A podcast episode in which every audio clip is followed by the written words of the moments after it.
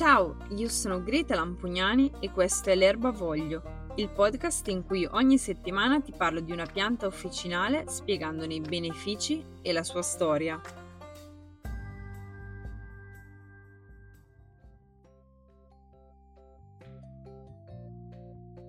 L'artiglio del diavolo è una pianta perenne della famiglia delle Pedaliacee. Originario dell'Africa meridionale, cresce nella savana semidesertica, in terreni generalmente sabbiosi ma anche rocciosi. I suoi fiori, a forma di tromba, sono color rosso-viola, mentre i frutti sono rametti legnosi dotati di uncini appuntiti, da cui la pianta appunto prende il nome. In fitoterapia vengono usate le radici secondarie.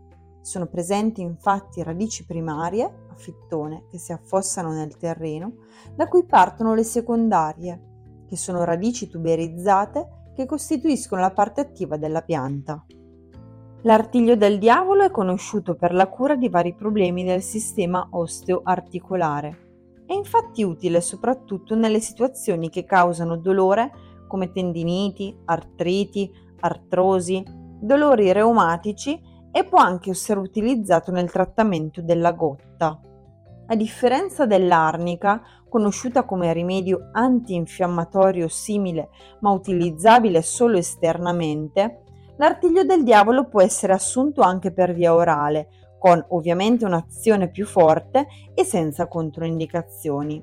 È infatti generalmente ben tollerato.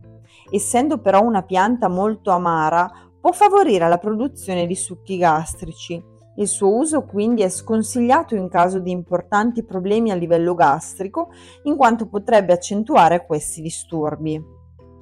Oltre a questo aspetto si tende ad optare per arnica o artiglio del diavolo in base al disturbo da trattare. L'arnica infatti è più adatta in caso di traumi, contusioni ed ematomi, mentre l'artiglio del diavolo può essere utilizzato a livello organico per trattare il dolore cronico.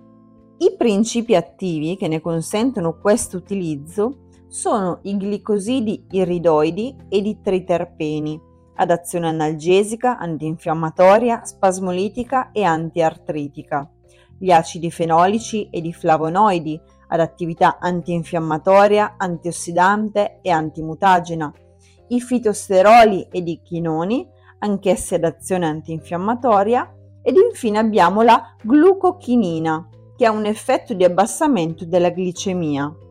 L'artiglio del diavolo può essere assunto come estratto secco in capsule o integratori, come tintura madre, come infuso e applicato localmente come pomata.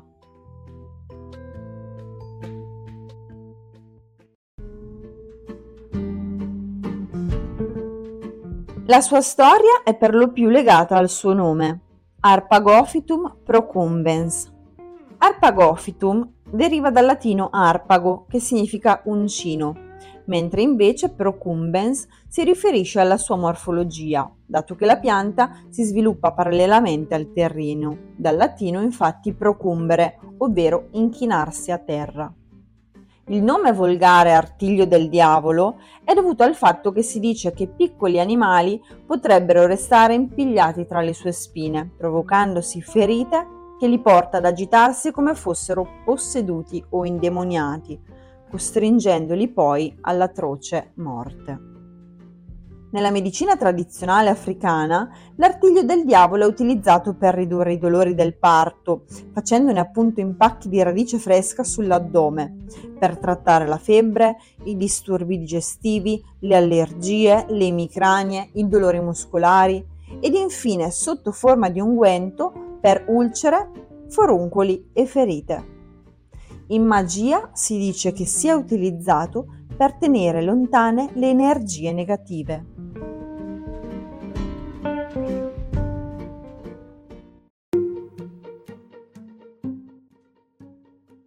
E anche per oggi questa puntata dell'Erba Voglio è arrivata alla fine. Io ti ringrazio per aver passato questo tempo con me e ti chiedo se ti va di condividere la puntata con qualcuno a cui pensi possa interessare. Per non perderti i prossimi episodi, clicca segui e mi trovi anche su Instagram. Sono Greta Lampugnani. Ciao, ci vediamo settimana prossima!